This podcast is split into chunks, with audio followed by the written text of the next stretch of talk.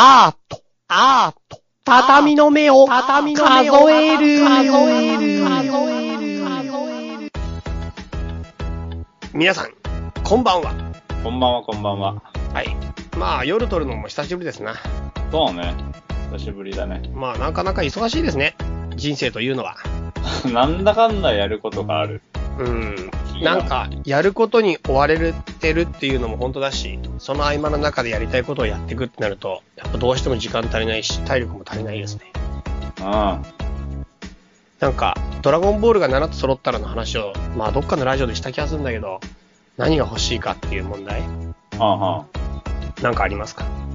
あ、俺？うん。健康そうん。うでもさ、それ俺もそうなんだ。俺ね、無限の体力が欲しいの。ああ、無限の体力ね。うん。寝ないでも平気みたいな。そう、もう無限の体力が欲しいの。それマジで欲しいの。しかもドラゴンボールじゃなきゃ無理じゃん。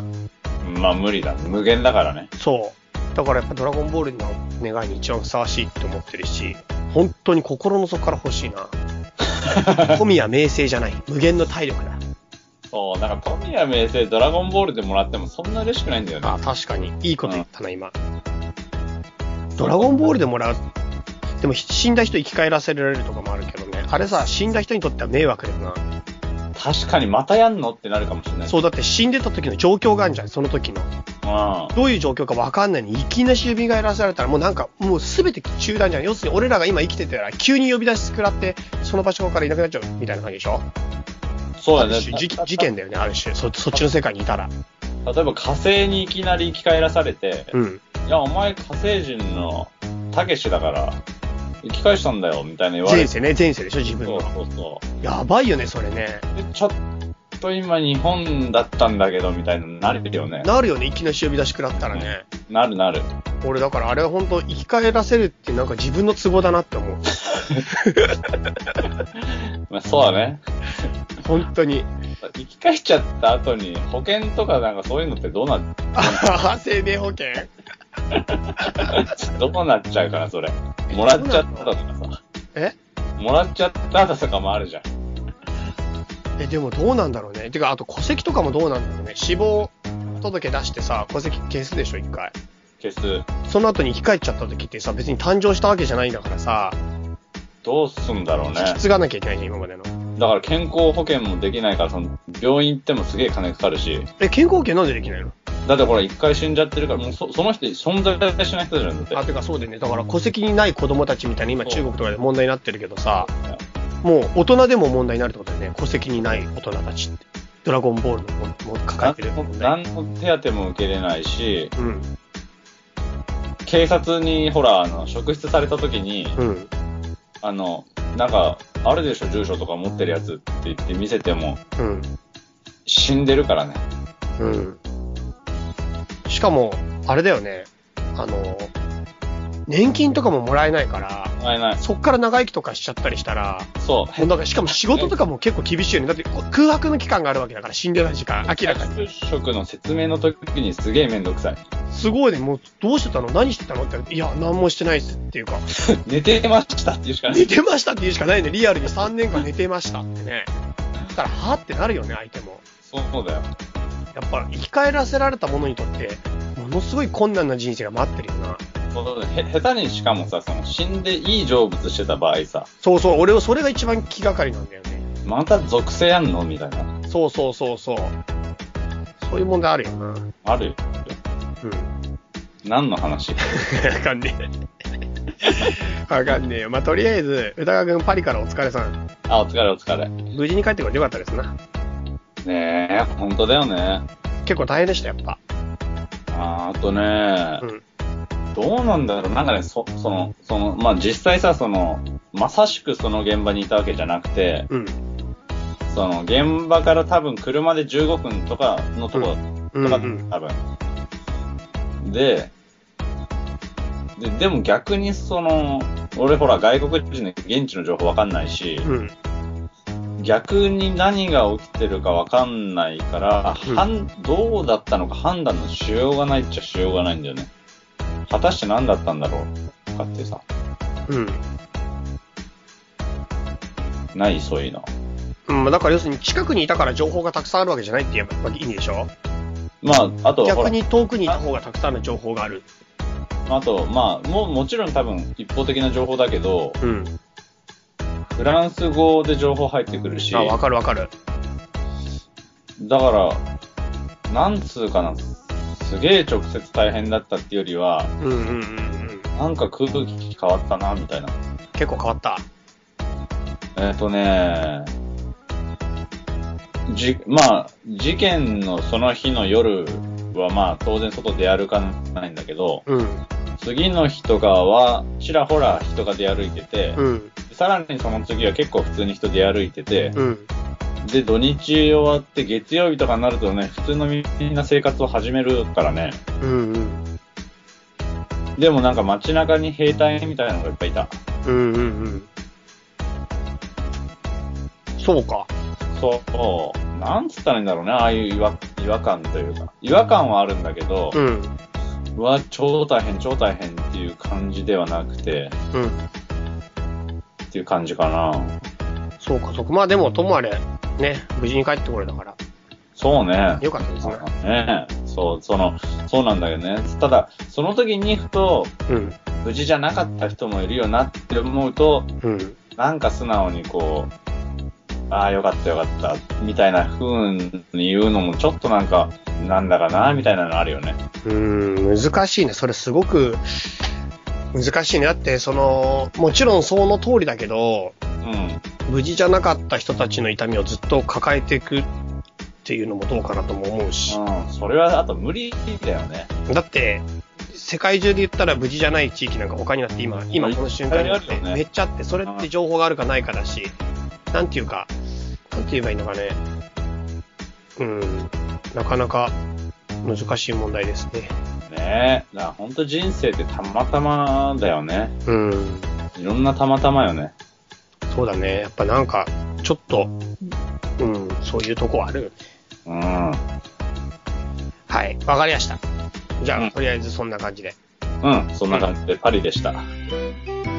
で、まあまあ、その、あ、そうそうう、んその、ふと、ふと思ったというかさ、神、あんじゃん、神。ん？神。神があるじゃんって言ったけど、うん。神があるかないかってすげえ本人の宗教的信条に関わるから、俺、あるともないとも今言える、言えない。その人の信仰によってあるっていう人もいればないっていう人もいるじゃん。だから全然今もう二つ目でつまずいたね。すげえ、ああ、もうこれ先思いやられると。これは長いぞっていう感じをそれマジ超な、一番長くなる話題だよ。あの、お父さんにちょっとめんどくさいこと言っちゃった娘の気持ちが分かっお父さんにどんなめんどくさいことがある？た。なんか、クラスの男の子の話をちょっとしちゃって、みたいな。のうん。そっからすごいなんかもう、いろんなことを聞き出されて、門限がだんだん短くなっていくみたいな。お父さん束縛欲強えな。うん。俺別にそこまで神に束縛欲ねお 嫌な予感、同じ嫌な予感を味わったと。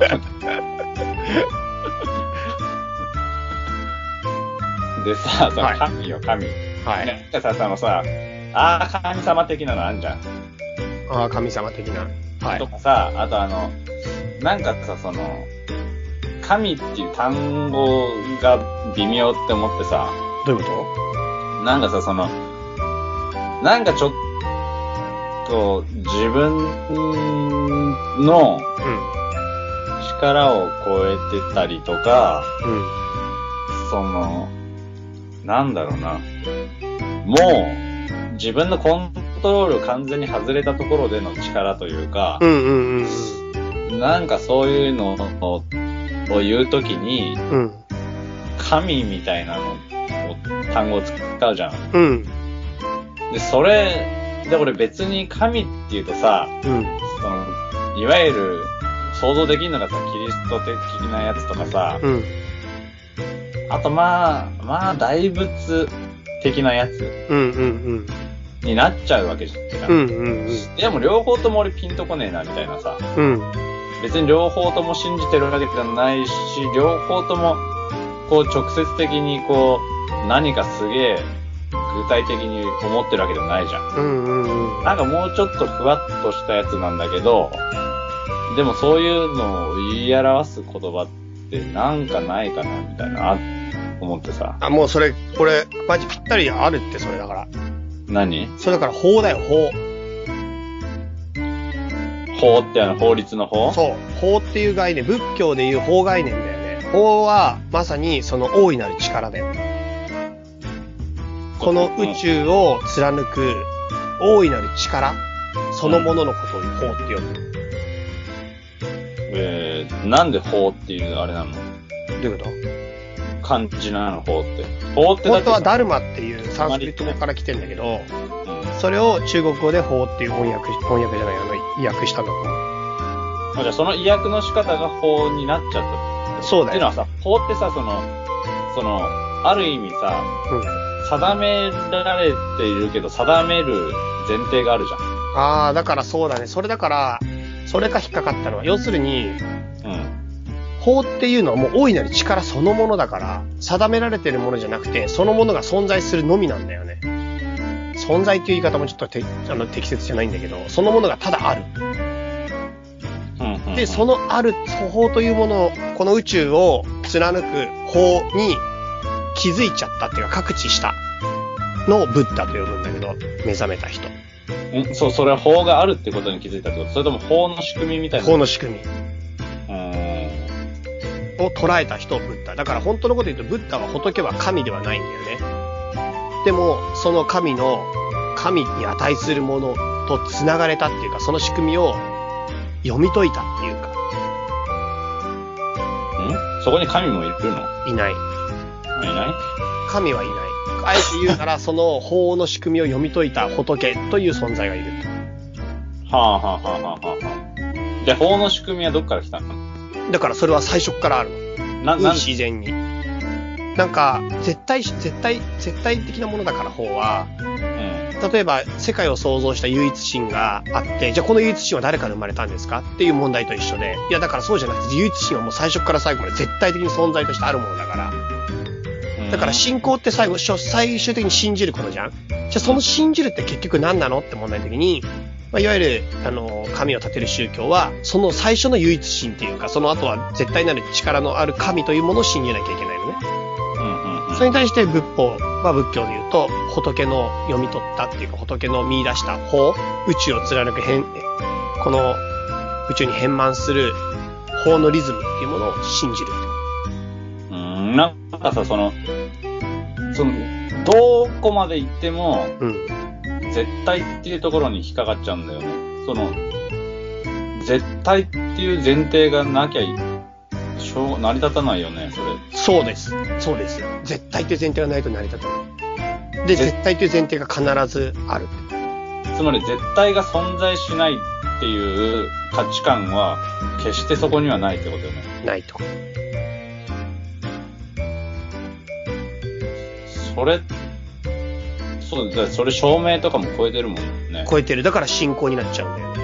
なるほどね。なんか、証明とかっていうか、あとは絶対とか、絶対じゃない考え方って非常に科学的なんだよね。相対的に見るっていうか、すべてを相対化して、なうんんなんかもう一回再現してみようとか、あとはもう一回っていうか、なんていうのかな。すごく科学的なアプローチなんだよね、もう思考がすでに。で、何かと何かを比較できるっていう考え方も非常に科学的だし、ああ、なるほどね。うん、だからもう、そういう意味では、それが絶対じゃないかもっていうアプローチは、実は極めて、それはそれで偏ってる話なの。なるほどね。だからなんか絶対じゃないものがあるんじゃないかっていう思考は実は相対的な思考であって、それはもう絶対と対極にある、全く別の、まあ偏りの思考だよね。うーん。で、宗教はその絶対っていう立場っていうのを、まあ、かたくなに守る点があるよって。なるほど。うつまり、じゃあ俺が言う何？神的なやつって何て言えばいいのじゃ？まあだから仏教の方の方法で行くんだったら、その、まあ、そうだななんかもうちょっと優しい単語ないのかな？単純に法っていう言い方、ダルマっていう言い方が初期仏典で出てくるし、あとはまあ法華経い法華経を中心とする経典では妙法っていう形で、ややこしい。まあ、絶えなるだって、妙法とかダルマって言っちゃったらさ、法。うん。なんか一気にそれっぽくなんない？まあ、ぽくなりますよね。法も、法もちょっとわかん、わかりづらくない？法がとか言われても。ああ、法が、なんか、どんな働きをするかっていうと、まあ、うん上獣エクって解かれるんだけど、この上獣の上は、あの、生成の性で、成長の性で書く、成り立たせる。この世界を作り出す。何かを作り出す、生み出す力。上獣の獣は、まあ、それが存在するという力、維持するという力。上獣エクの絵は破壊の回で、それを壊すという力。上獣エクの空は空っていう字で空に戻る。エネルギーの状態に戻るっていう力。そしてそれがまた、あの、成り立って、また存在して、また破壊されて、また空にエネルギーに戻るっていう、このリズムなんだ。上獣エクのリズム。え、え、え、法がうん中がそう。これを貫いてる唯一の、これを法と呼ぶ。それなんつったらいいんだろうな。まあなんか、なんていうか、そういう力がさ、宇宙にはまあ、一応あるじゃん。我々の人生。な、なんとなくあるのは。あるじゃんそのなんとなくあるものの仕組みっていうものを、まあ、法っていうところの中で体系化させていくんだよね、仏教は。それをどういう風な状態になってるかを見出す。まあ、すごく具体的に言えば因果率とか、ああとはその何縁、何かに縁するとか、いう、まあ、縁起説とか、あとは、まあ、難しい話していけば、なんか無意識なんかの範疇とか、あとは人が、心、人の心がどうやって世界に影響を与えていくのかっていうのは、あの、有意識思想って言われる思想で、人間の無意識の横定が実は宇宙と繋がってて、実は他人と繋がってるっていうのが、うわ、何それ？ちょっとそこし、もうちょい知りたい。有意識思想？うん。えっ、と、まあなんか、もうこれだから仏法哲学の一つになっちゃうよ。え哲学の。我々のその仕組み、心の仕組みっていうものに解くんだけど、うん。六式っていうのが、まあいわゆる科学で認識してる範囲だよね。何かっていうと、うん。まあ、そうだな、六式っていうのはね、まず、六根って言うんだけど、うん。五感があるでしょ？うん。目でしょ？耳でしょ？鼻でしょ？うん。で、食感、触るでしょ？うん。で、あとなんだ？目、耳、鼻、触る、うまい。あ、あ、そうだね。口。うん。まあ、そうだよね。これと、あともう一個。あの、寒い。暑い。そう、それも食感になるんだけど、うん。こういった 5, 5個の感覚プラス。心の、心？意識みたいのがあるのね。この意識まで全部入れて、六、六根っていう、まあ六根っていうんだけど、うん。で、これが、まあ、なんていうの？六式の世界。うん。うん。で、この六式っていうのは、いわゆる意識、意識がある世界なのね。うん。い、いその自分でわかる世界。わかる世界なの。俺、俺痛いとか、俺うまいとか、そうそうそう。俺見えるとかってことだよね。で、俺外部の世界の認識の仕方っていうこうんうんうん。俺これ嫌いとかだよ。そう、外部の世界とどう自分がわかるか、関わるかっていう問題に関わってくるのが大、この六式まで。で、科学は一応この六式までしか、まあないっていう前提で始まるんだけど、うん。まあ、その仏教の哲学では、この下に七式っていうのを置いて、これは別名マナ式かな。マナ式って確か言うと思うんだけど、うん。マナ式っていうのはいわゆる無意識ってやはつ。自分が意識してないうちに、やってることとか思ってることとか実はあるって説いてる。あ、はあ、はあ、はで、この第七式っていうのが、まあ、ユング、ユングをはじめとする心理学者がかなり深くまで突き詰めたやつで、まあ一応科学的にはだから最近は無意識っていうところまで科学の範疇に入れてるんだよね。あ。ユングは仏仏教勉強してたユングはまあ仏教は勉強、まあ近いようなことはやってんだけど、彼は結構宗教に方まで深く入ってきて、無意識についての研究をものすごいしたの。あはあ、はあ、はあ。心理学の立場のアプローチから、無意識っていうものが一体どういった、なんていうかな、意味があるかとか、働きがあるかとか、そういったものに何か、なんか、なんていうかな、仕組みがあるんじゃないかみたいな、無意識の仕組みみたいな研究をした。はあ、はあ、はあ、はうん。だからこの仏教でいう七式のところに、まあ、かなり入ってる。あ。はあ、はあ。うん。で、この七式のさらに下があっええて、これが第八式っていう。で、この第八式っていうのが、荒屋敷って言うんだけど、荒い屋敷、荒い、荒い薬師荒屋敷。荒い屋敷？ね。うん。そう。この荒屋敷っていうのは、いわゆる、まあ、なんて言うのユング哲学で言うと集合無意識っていう概念に近づいてくるんだけど、これすげえ興味深いのは、荒屋敷の段階で。ここにはね、これは人間の、まあ要するに多くなんだけど、実は自分の自自我を超えちゃうの。これって実は他人の無意識の奥と地続きになってるって考えてるの。第8式の時に。そう。うん。自分の無意識の段階ではまだ個の中なのに、うん荒屋敷の段階では自分の無意識の横定と、歌川くんの無意識の横定と、あとそ他にいる無意識の横定とか、実は地続きで、俺らの横定が繋がってるっていうそこで。はんはんはんはんはん。そう。そしてさらに言うと、俺が例えば、まあ、三、五、あの、仏教用語で五って言うんだけど、うん。真杭の三号でね、自分がやったこと、自分が口にしたこと、自分が思ったこと、うん。こういった業を積むって言って、これらが自分の次の原因結果、これが因果の法則によって、自分を、自分の運命を作っていく。自分がやったこと、言ったこと、思ったことが次の自分を作って、また来世の自分を作って自分を作り、作り、次の自分ってそこまで飛ぶんだ。そう、あの、小さいところから大きいところまでの因果の法則がずっと貫かれてる、さっきの法法によって貫かれてるものだから、うん。それで、この因果率の中での、その、真杭の3号がどこに集溜まるかっていう問題があって、これが第8式に溜まる。荒屋敷。荒屋敷、要するに無意識の相当奥の方に自分のしたこと、やったこと、思ったことがずっと蓄積されて次の自分を作ってる。次の瞬間からの自分。その荒い屋敷にはさ、うん。その、自分いないじゃん。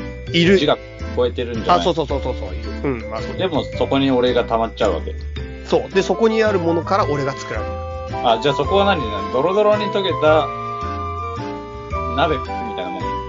まあこれも本当に俺、仏教の超哲学のスペシャリストじゃないから難しいけど、あえて言ったら、生命というのは宇宙とも実は繋がっていて、もう大宇宙生命とあらゆる万人とあらゆる生命体とって実は繋がっていて、これが大きな海になってる。やべえ、海になってんだ。そう、その海の中からたまたま何かの縁で波になって出てきたのが子っていう存在。俺らの。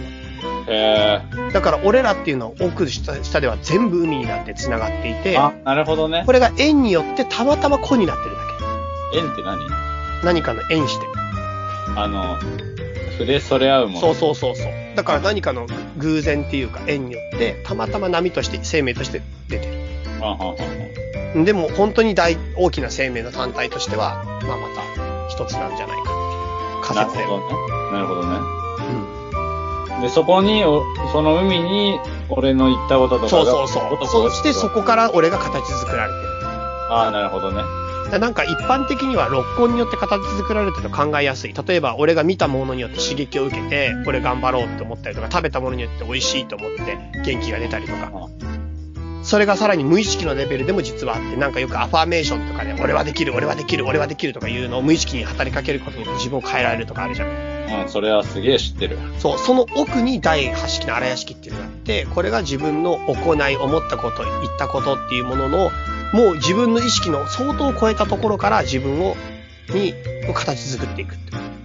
じゃ、じゃつまり六根で感じたやつが一回海に落ちて、もう一回戻ってきて、ってこうん、まあちょっと俺、すっごい具体的な仕組みまではちょっとなかなか説明できないけど、と大体そんな感うん、まあそれぞれの解釈でいいかと思うよ。じ 結局そうなっちゃう。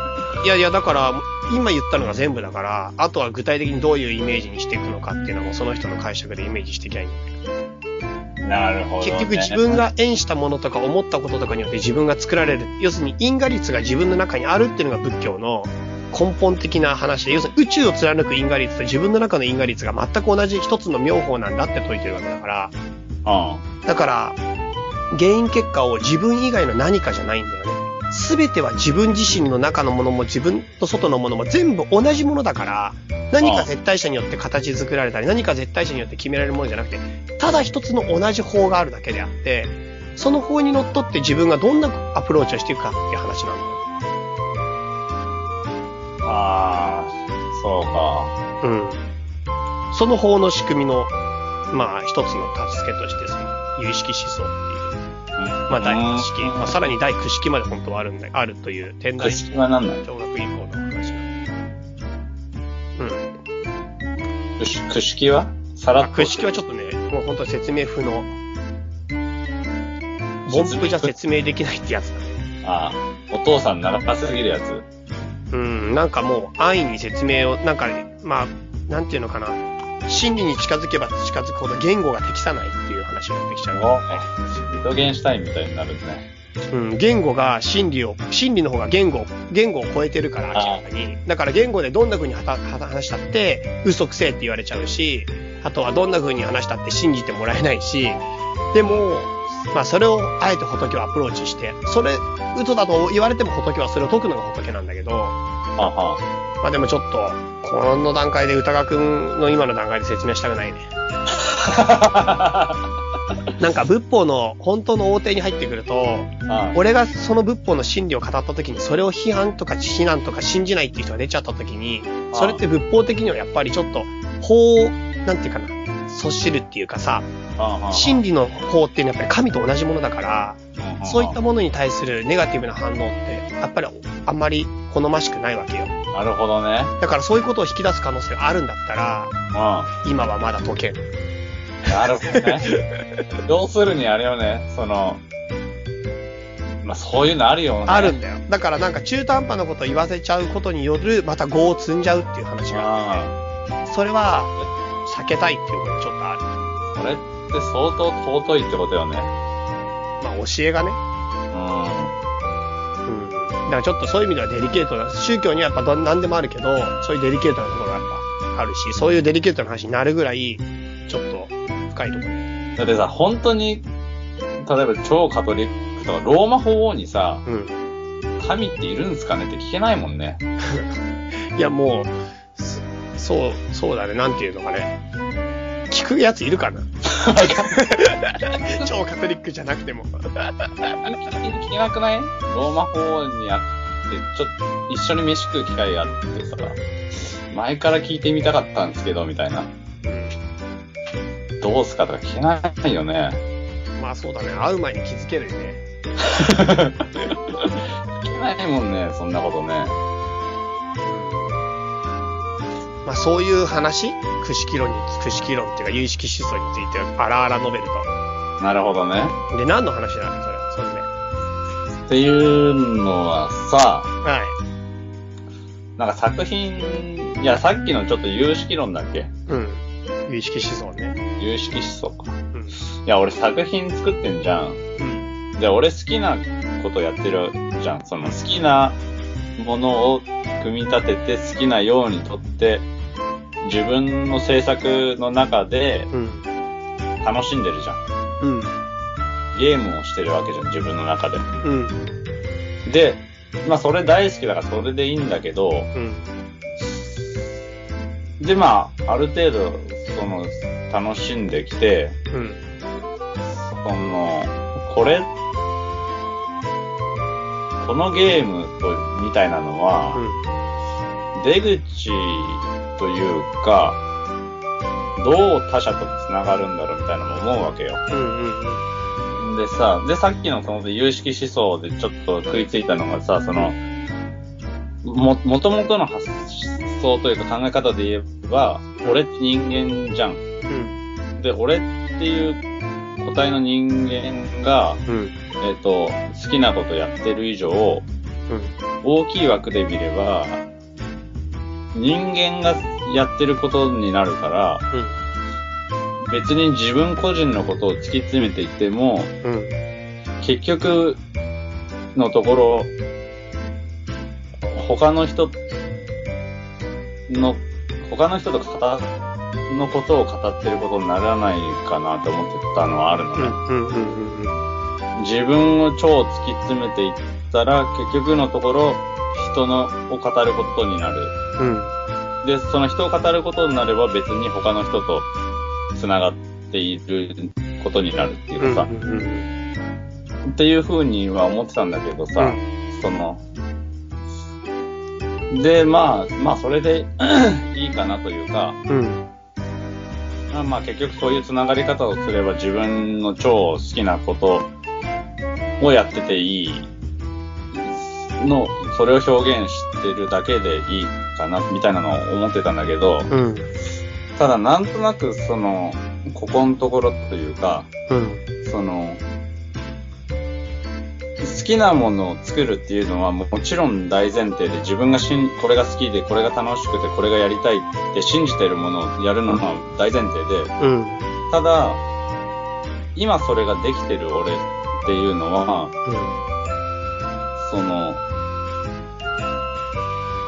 その、その例の大いなる力的なやつが、うん。またま俺を、にチャンスをくれたのよ。うん。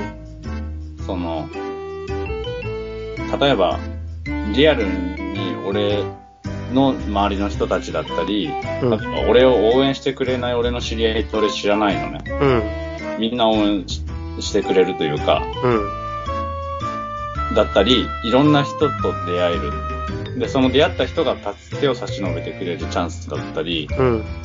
自分がたまたまこうして、こうやって写真を、で何かを作れるっていううん。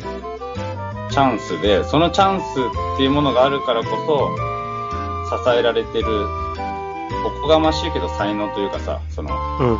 天才的な才能とかじゃなくて、そのチャンスによって支えられてる才能、ものを作ることができるという才能というかさ、うん。条件というかさ、うん。続けられるみたいなことだよね。そうそうそうそう、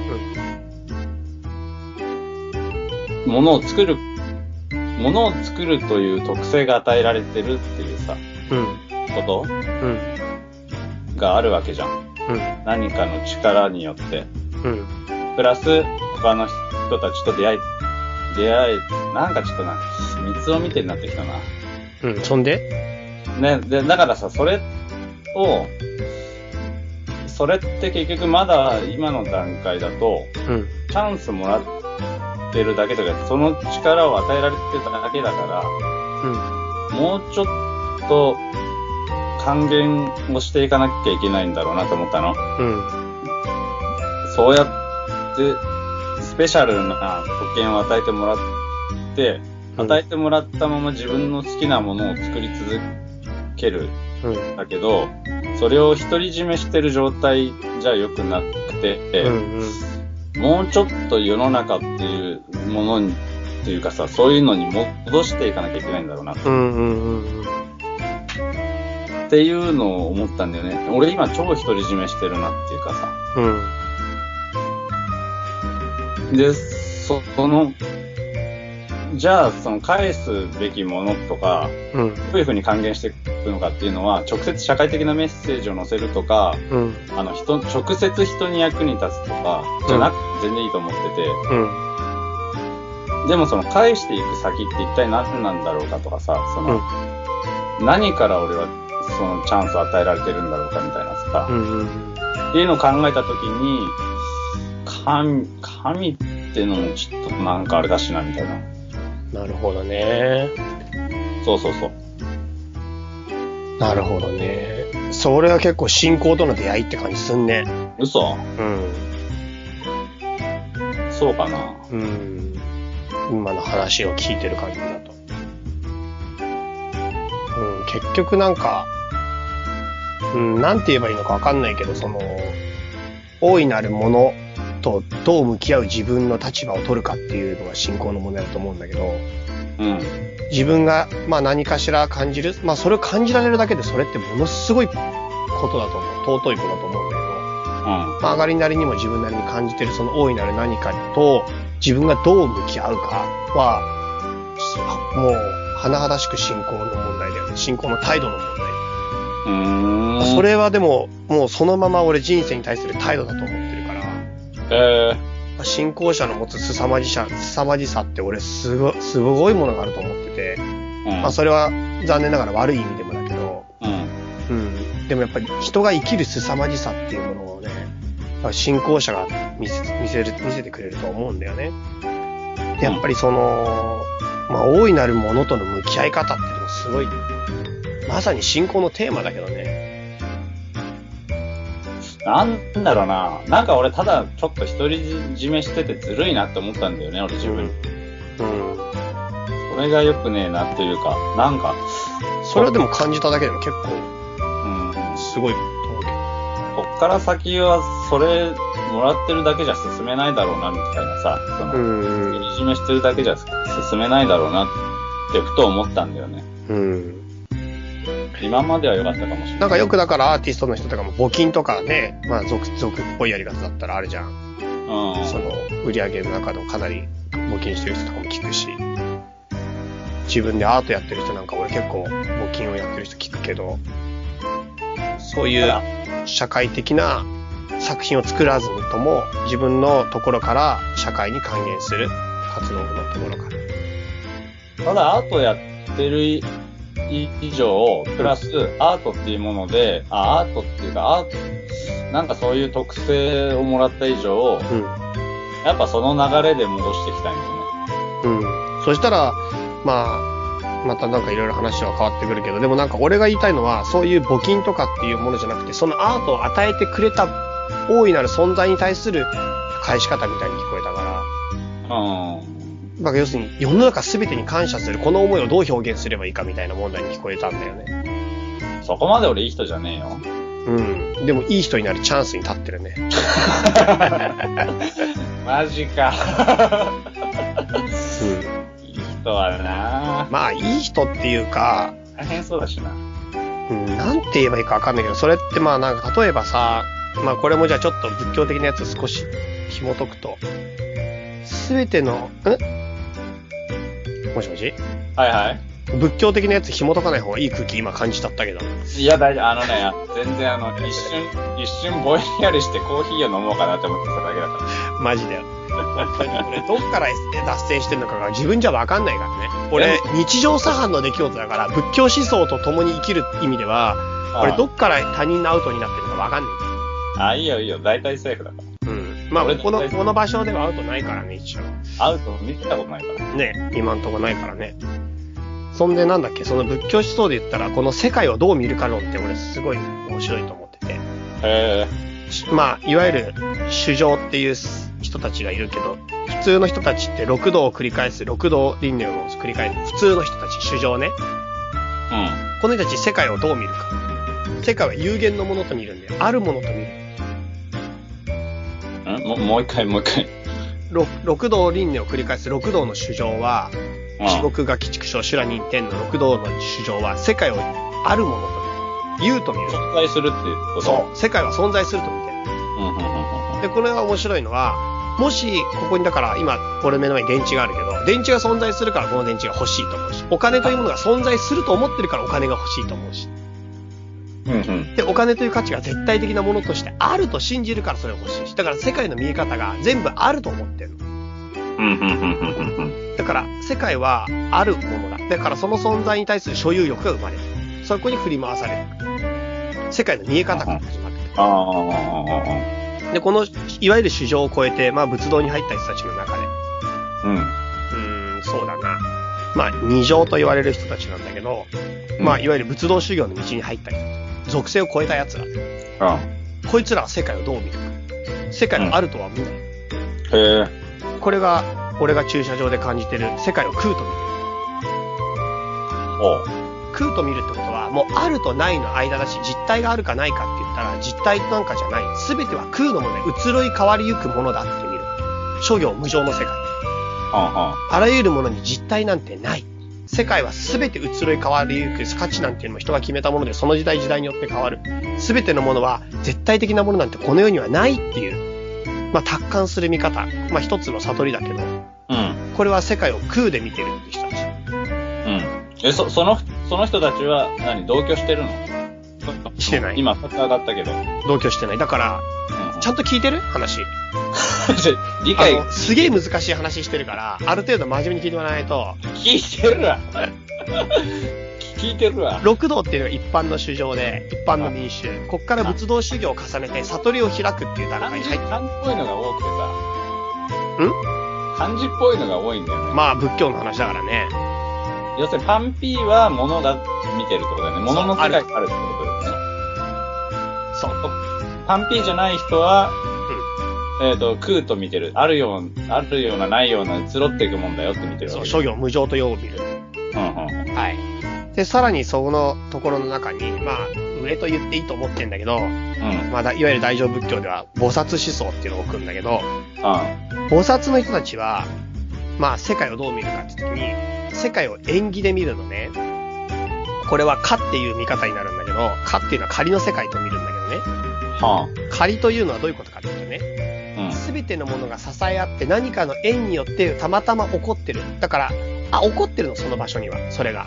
あ、じゃあ、ポツンポツンポツンって感じなの？起きてるんだけど、それを起こしてるものはたまたまの縁起思想で、誰かのおかげ、誰かのおかげとか、誰かの原因とか、何かの、ちょっとしたその偶然によって全ての世界が起きてる。でも確かにそこに起きてる。で、ああ。関係のないものは何もないの、世の中には。全てのものが互いに関係し、相互に補完し合って、その場に今現として存在する。はこれが演技思想。だから、何一つ無駄はないし、何一つ影響力のないものすらない。あ。超奇跡みたいなやつ？そう、すべてに影響力を見出す。はんはん。歌川くんの芸術にも、すべての、俺の、ただ今手を振り上げた、これだけにも意味がある。バババタフライエフェクトって知ってる？ああ、知ってる知ってる。そう。あの、アアマゾンとかのとかね、バタフライが1羽飛んだその風の振動が、その地球の裏側に影響を与えてるみたいなさ。うんうんうん。ああいうのが演技思想。ああ。演技説。うん。そんなような世界の見え方があってさ。はんは今なんでその話したんだっけ？ん。いや、世界の見え方がいっぱいあるってよって話じゃなかったっけ？そうだっけ？まあそんな話だよ。うわ、すげえ、なんかあれだね。打ち切りになったね、これ。いや、俺なんで話しようと思ったのか全然今思い出せなくなっちゃった。説明が途中で入り組みすぎて。じゃあ、思いいや、出して。もう、思い出してよ。ちょっとでもあれだね。まあでも最終的に仏はじゃあどう見るかって問題になってくるんだけど、今まだ仏まで来てない。来てない。最終的なほ仏って。で、これまた言うとね、またあーって思っちゃうからね、すげえ言いたくないんだけど、なんだよ。仏は世界を中道で見るって言われてるんだけど、う偏らない見方をする。ん。うん。つまり正確に正しく世界を、まあ、静止眼で見ることができる。これを中道と呼ぶんだけど、これがだから、あるにも空にも毛にもた偏らずに、正しく静止眼で世界を通すことができるっていうのが仏眼ってやつなのね。正しくって言った場合の正しくってだからそれを疑っちゃうから、もう説明のしようがない。あだから定義できないんだもん、それ。超むずくない？それ。超むずいよ。正しさの定義は我々にはできない。それ超むずいね。そう。それがでも仏の仏言、仏が持ってる眼の世界の見え方。だからよく中道中道って言葉で使うけど、それって実はここら辺が出所で、うん。あと、般若思想っていうのは、あ般若教の思想は空を解いて、まあ、経典としては非常に尊い経典だけど、まあ、仏法の、だからその、なんていうかな、妙法を確示した仏のレベルから見たときには、実は空に偏ってるって考え方になっちゃなるほどなう。まあ、般若経自体の中にも空に偏ることは否定されてるから、そもそもね。だから、まあそういう意味では、空に偏るっていうのもすごくあり得るから、でも、いわゆる仏教の、仏諸行無常が仏教だとか思ってる人たちは、空に偏ってるから、それはそれで世界の見え方の静止眼ではないっていう考えがあなるほどね。る。うん。まあ難しいけどさ、でもやっぱそう言われてみると考えるとこっていっぱい出てくるわけじゃん。世界の見え方とか考え方が変わってくるわけじゃん。うん。それって普通に自分が人生で生きてたら、絶対に思いつけないから、そんな話。一人じゃ。だから仏教思想とか宗教思想って、極めて示唆的だし、自分の人生に価値がある。なるほどね。もうありえないぐらい深いから、それって俺一人で一生かけてもそんな想像できないもん。多分誰でも。よくさ、中学生ぐらいの時にさ、その、目つぶっても世界はあるのかとかさ、うん考えるじゃん。いや、よくじゃないけど、それもそれで。そう。パッと開けた瞬間にすごい急いで開けたらない世界になってんじゃないかとかさ。まあ、ないけど、うん。あとあの、この世界って本当にあるのかみたいな悩んだりしなあるあるあるある。それはあるね。いでもそれの進んでる版ってことでしょそう、だからそういう中でも、でも今みたいな観点みたいのってやっぱり個人じゃなかなか持ちにくいと思うんだよね。ああ、そこまでは考えられないね。そう。だからそういったでも観点があるかもって提供を受けるだけでも、もう深さが全然違うから、世界で見え方とか考え方とか捉え方の。うんうん。だから俺、そまあ、特にまあ仏教思想の考える哲学とかっていうのは人生にダイレクトに影響があると思うし、あとやっぱそれ学ぶ中で得るものが俺はあるんだよね。なるほど。で、あとはそれにのっとってそのリズムがあるのならば、もうそれを明確に使い切って、実際に生きていきたいなるほどね。ってところになっうんうんうん。俺、なんでこの話になったかが結構重要だった気がするんだよね。うん。うん。なんでだっけな。わかんない。なんでかわかんないけど、たまたま蓋開けちゃったって感じだね、歌川くんが。いや、世界の見え方がいくつかあるの前に、その先にもうちょっと何かあった気がするんだよね。それを説明した後にもうちょっと何かが出てくるような気がしたんだよ。うん。なんだっけね。まあ、ちょっと話としてはもう、ありえないぐらい仏教界になっちゃったけど、今。50分だから、50分。え、もう、何そんな話してるわけ？そう。もうだから俺もう、これ本当にだって、こんなに短時間で話す話じゃないもん。だってもう、仏仏の説法で言ったら、もう、何、何年かけるやつだもん。あ、そうなんだ。そうだよ。それがダイジェダイジェストスー版。パーダイジェストだよ。だから、誤解されるところも多分今の話だといっぱいあるし、で、誤解されることは本意じゃないし、極めて私もデリケートな立場に今立ってる。仏教上。そうね。じゃあ、ここら辺でなんとなくお茶逃がし、濁してみる？まあ、あと歌川が聞きたいことがあるなら、俺にできることは何でも話すし、なんならやっぱり一つの、そういう意味では、なんていうのかな、刺激として捉えてもらう分でも、今の段階では構わん。は構わん。というのはやっぱり、得るものがあるはずだと思ってるからね。うん。だからまあ、そんな感じで、なんか大いなる力っていうことで、まあ、そんな哲学があるよって話なるほどね。うん。結局、大いなる力を何つったらいいかは、俺まだわだ妙法。妙法ってだってなんか一気になんかさ、それっぽいっていうからさ、でもそれっぽい言葉しか原稿ないよね。なんでかっていうと、それを、それを扱ってるのは宗教だけだから。そっか。だからもう、そういう意味ではそれしかないし、もしここで新しい言葉作っちゃったら新しい宗教も一緒だし。グレートパワーとかどうう？わかんない。うん。なんか、もしかしたらもうそれ妙法の役で使われてるかもしんないみたい。そんな役やだな。うん。そうだね。って思うけどね。なんか妙法で言ったら俺だからトルコでさ、うん。お前が信じてるのは何かって言われて。俺すげえ悩んじゃって自分が信じてること。はんはんトルコ語でなかなか、まあ要するに考え方としてないから、はそれで俺もう苦し紛れに言ったのが、ん。まあ妙法なんだよね、実は。妙法って言い方したの。うん、あの、トルコ語でミスティックカーヌーンって言うんだけど、それを英語に訳すと何になる？うん、だから Mystic LawMysticって、ミステリー的なやつ？妙、そう。奇妙の妙ってそうこと？うん。 Mystic、Mystic Law って英語で言うと、それをトルコ語で mistik kanun って言って。なるほど。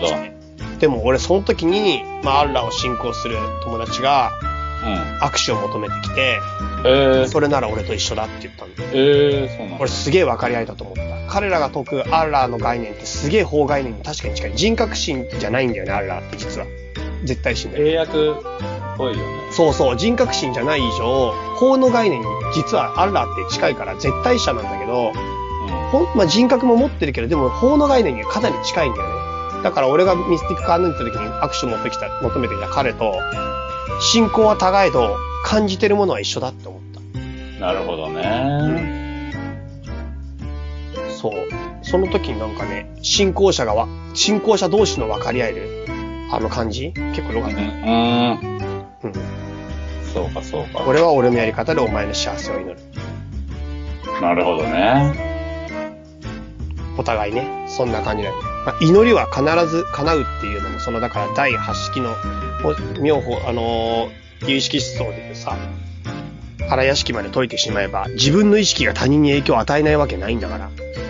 ああ、そ、そこの、そこで言ったらってこと？そう。もうそれによって祈りのリズムのメカニズムを明かされ始めるんだよね。なるほど。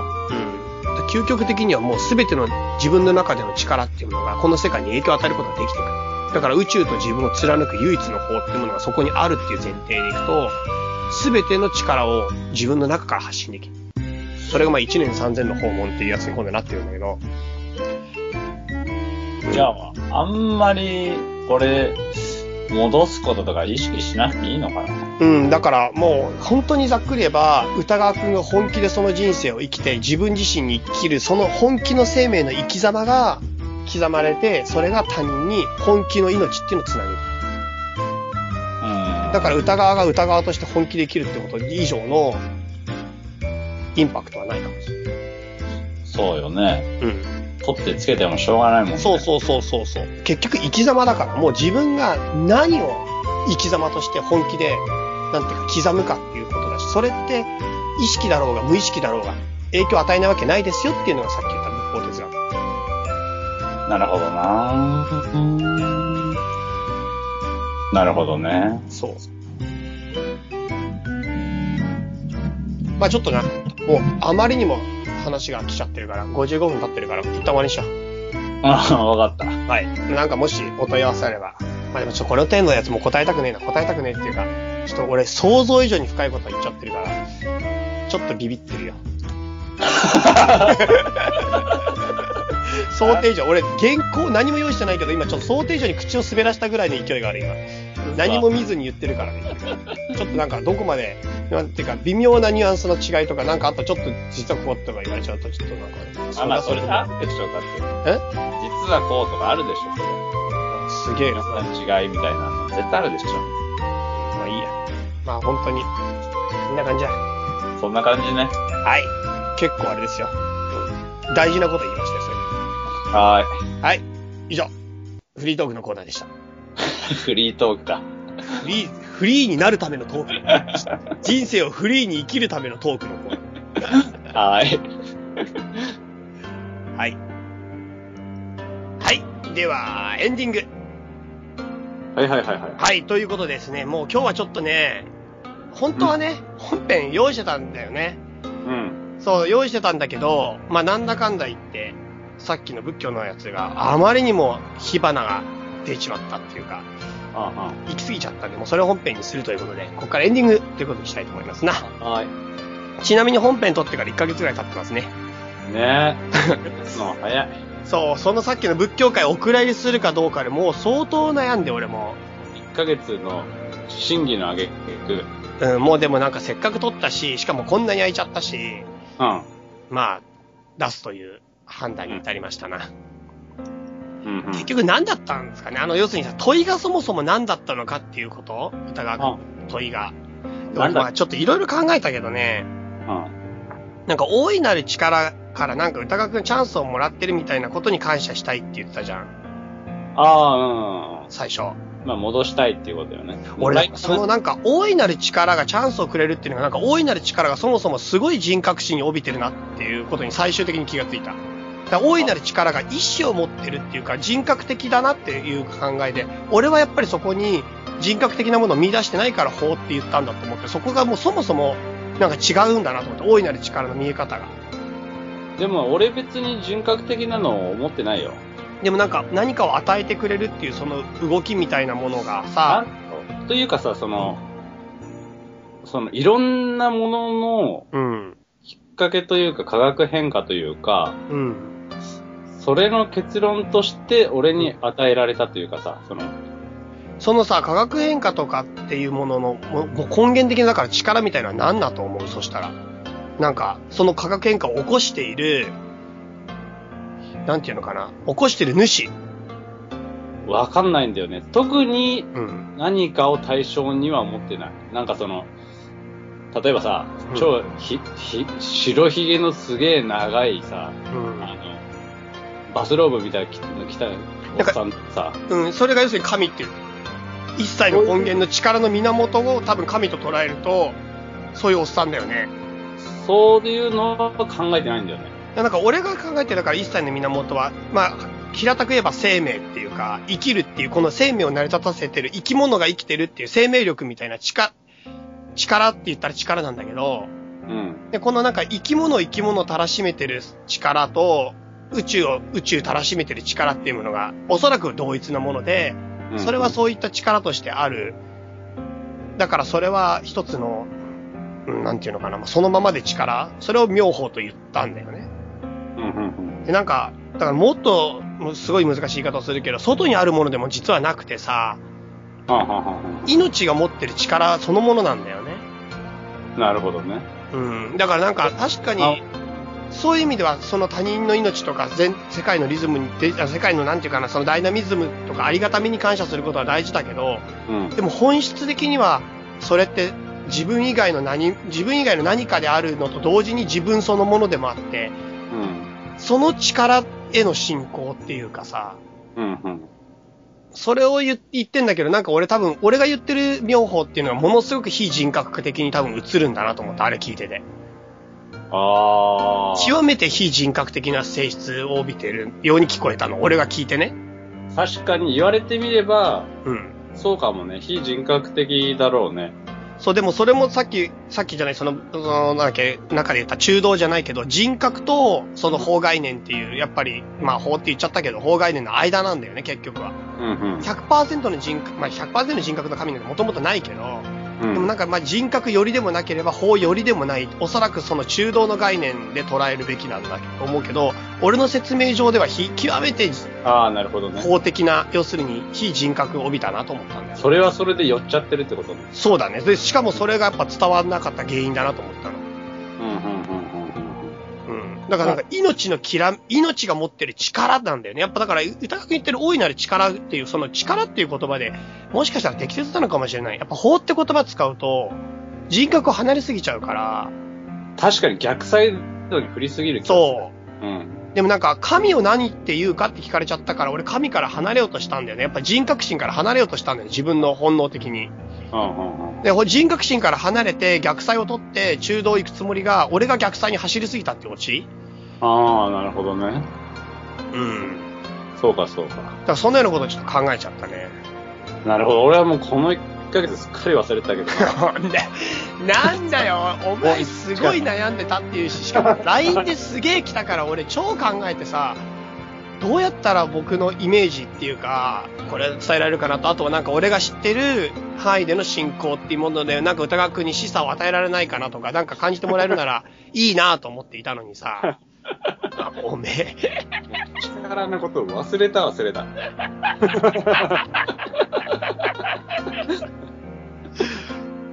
まあそんなことをとりあえず思いましたよ、私。なるほどね。うん。そうかそうか。はい。まあじゃあとりあえずこの話はいいですか、こんな感じで。うんうん、いい。あの、うんいいんじゃない？何回も聞いたら、なんか、わかるっていうか、何回も聞いたらなんか味出てくるだろう。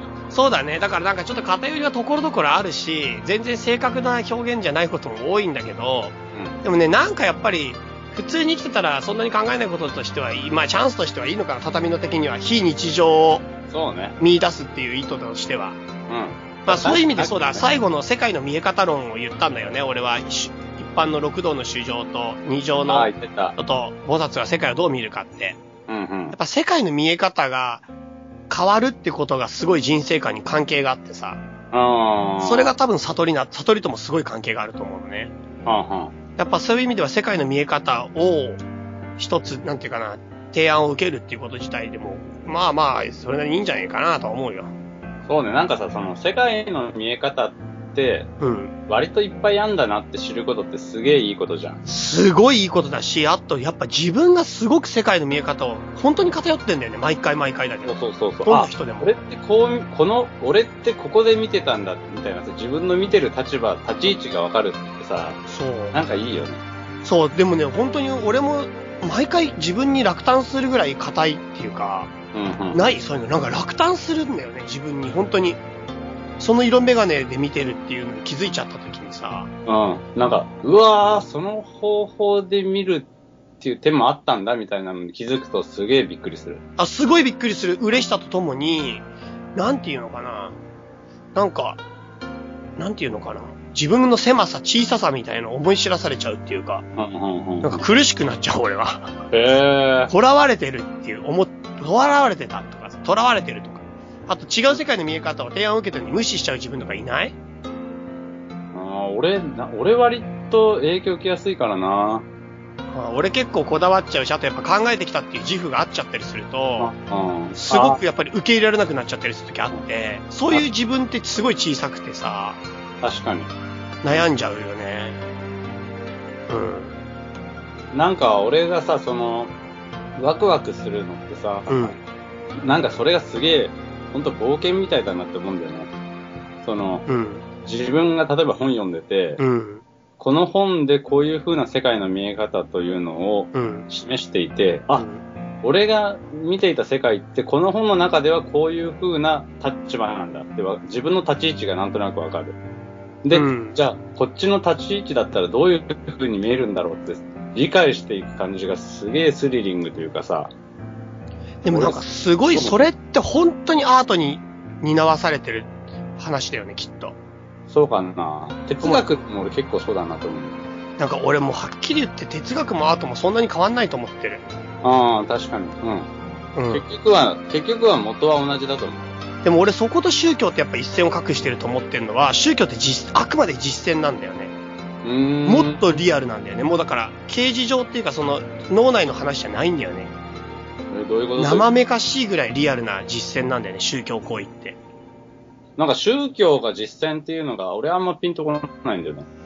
なんかやっぱ信仰者ってやっぱりもう、何か行動が絶対伴ってるから、うーん。現実なんだよね、宗教って。本当の現実と向き合うことなんだよね。だからなんかやっぱり俺は、アートや、なんていうかな、哲学ってそこら辺は一緒の立場に正直俺は見えるけど、うん。宗教ってなんかもっと、なんか、なんていうのか際どいんだよね、俺にとっては。その感じって、俺あんまうん。実感湧かないよね。ピンとこないというか。俺にとってリアルじゃない感覚だもんね。うんそうかもしれない。というか。中、中覗いたらすごいことになってるみたいなさ。うん。そうだね。まあじゃあ、とりあえずその話もそのうちしましょうかね。うん。まあでも、そうだな、ちょっと宗教の話しばらくしたくねえな、もう。しましょうかねとか言いながら。結構もう、お腹いっぱいになったよ、今回。なんか、求められてないのに話すのもあれだしな。まあじゃあ、なんかそういう雰囲気で出てきたら話そう。そうだな。んまた話しましょう。はい、じゃあちょっとメールの紹介最後させてください。はいはい。えっ、とね、ちょっと、一個どうしても紹介したいメールがあります。はいはい。歌川さん、チャイさんへ、はい。圧倒的おはようございます。圧倒的って何すか？圧倒的じゃないおはようございますってどういう状況なのおはようみたいな感じで。おはよう、行ってきます。昼ぐらいに起きた時昼ぐらいに起きたら圧倒的おはようございますじゃないの？いやもう昼でおはようって言うやつは圧倒的だろ。そっか。だってもう、テンション高えな。高いでしょ。歌川さん、猫思いなのかそうでないのか理解に苦しむ回でありましたが、歌川さんやな歌川さんやなといった様子で安心しました。はい。チャイさんへ。関西電力が主催する関電コラボアート2015で、風車ダイナモ最優秀賞をいただきましたっていう風車ダイナモさんから。お素晴らしいね。すごくない？いや、すごい、すごい。すごいすごいけど、今、ふと気づいたのが、うん。俺には猫の話そうって、そうそう、よく気づい俺に言ってないってことよね、それた。。よく気づいた。俺には言ってないよね、それ。俺だからおめでとうとかさ、その、なんか言う必要ないのかな、これ。いやー今、本当によく気づいたな。俺はね、文面で見てるから、完璧わかるんだけど。俺には関係ない話ですけどそも、最優秀賞になりましたと。そう。風車ダイナモはもうね、ほんと畳の目の最初っからね、メールすっごいくれて、はい。あの、ボールペンのね、もうアート、はいはいアートでさ、ずっとネットで上げてたボールペンが、アートが、なんと畳の目をきっかけに、きっかけじゃない。きっかけに。これをきっかけになんとその作品の方、作品展というかね、そういう方のから声をかけられて出展され、そしてどんどんね、もうボールペンアーティストとしての活躍をされてるようだな。もう、その、リアルタイムでやっぱその活躍していく感じはいいよね。いいよね。だって、ほんと素人で、もう本当に何もないところから、畳の目のところを聞いてくれて、それで畳の目と共に成長してくれてるんだよ。俺らそんな成長してる 俺ら変わんねえ俺に匹敵ダイナモが勝手に成功してるだけなのにな。向こうは向こうで頑張ってるだけだよ。そうそうそう。俺ら、俺ら何はい。絵を描いていても何もなら、何にもならないな私が描いていてもせ何にも世界は変わらないななど、ツンケンな思いをしていた時に、チャイさんが絵に触れたこともあり、衝動と意味を持てるようになり、続けていてよかったです。ではまずはい次回放送を楽しみにさせていただきたいと思います。ってきてますよ。よかったな。よかよかったね。ね 本当に最後まで無関係。そう。俺、その、チャイさんが言ったので、あの、A に向き合って、優勝したと。俺は猫でも考えてるわさ。歌川がアーティストなのにな、本当は。猫の世話でもしてればいいんですよと。いや、本当でも、まあ良かったですよね。いや、よかったよ。うん。よかったよって偉そうだけど、おめでとうございます、本当おに。めでとうございます、ダイナモさん。ダイナモさんはね、本当に、本当に、すごい応援してくださってるのが、もう、ひしひしと伝わるし、もう、最初期の方にものすごいメールね、し一生懸命送ってくれたからね。うん。そうですね。ではい、俺らの悪いとこがさ、うん。メールが少ないとかさ、送ってくれって言っときながら、あんま読んでないよね。そうそうそうそう。いや、でもね、いや、違う違う、途中までは全部読み切ったよ。あ、そうなんだ。そう、でもその後来たやつが、うんちょっと今もう扱えてないな。でも途中まで全部読み切ったよ、マジで。そっか。あとね、でもちょっともっと悪いのは、うん。ボツが多すぎて読んだのか読んでないのか分かんなくなってる。確かに、あの、ボツ、ボツ、ボツのあれではいっぱい読んでるんだよそう、ね。ボツのやつでは多分結構ほぼ読んでんだけど、どれをボツにしたかもう分かんなくなっちゃって、うん。申し訳ないけどね、もうね、分かんなくなってる、自分らでも。読んだのか読んでないのか。一応読んではいるってことだよね。一応俺らの中では読み合ってるってことでいうことです。そうね。はい。まあそんな感じですかね。他にもちょっといくつか紹介したメールあったんですが、はい。まあでもちょっとまた次回にしますか、じゃあこれは。うん、うん。こんな感じです。はいはいはい。はい。なんかじゃあ最後歌川さんからありますか？あ、俺から？うん。なんかあったっけ？ね。なんかあった気がするんだけどさ、うん。なんかあった時にはもう忘れてるよね。じゃあ、忘れてるということでいいですか？え、ちょっと待ってよ。なんか、なんかちょっと喋りたいよ。あ、そうでしただからなんか最後についでにと思ったけどね。まあメモ見てみる。うん。ちなみに、あかりさんという方がね、うん。すごくいっぱい、もう文字起こしをほぼ全ての回やってくださってすごいよね。大丈夫なのかなそんな文字起こししてて。る。いやー、本当にいろんな意味で複雑だよ。だ よね。うん。なんか、そう。でも本当にありがたいから、まあ、ちょっとちょくちょくまた文字起こしいただいたのをアップしていこうとは思います。俺思い出した。どうでした？この話長くなるわ。じゃあ、次回に回しましょう。というわけですね。はい。まあ、近々収録するということで。はいはいはいはい。はい。はい。じゃあ、えっ、とですね、皆さんお元気で。あ、そうだ、メールアドレスだけ最後に言っておきましょう。はい。えっ、とね、確か歌川チャイだったよね。あ多分そう。はい。たし、多分歌川チャイ、アットマーク gmail.com ですと。ちょっとわかんないから、もし心配な人は、あのー ホームページとかちょっと見てください。はい。遅れ、帰ってきちゃった場合ね。はい。すいません。歌川チャイだと思います。はい。というわけで、えっ、と、また、近々。あの、僕ちょっと仕事一段落したんでね。はいあ近々撮れると思います。はーい。ぜひぜひ、また、よろしくお願いします。だーす。はい。では皆さんお元気で、さよなら。あ、さよなら。この番組は、たびたびプロジェクトと、邪魔会議の提供でお送りしたんだからね。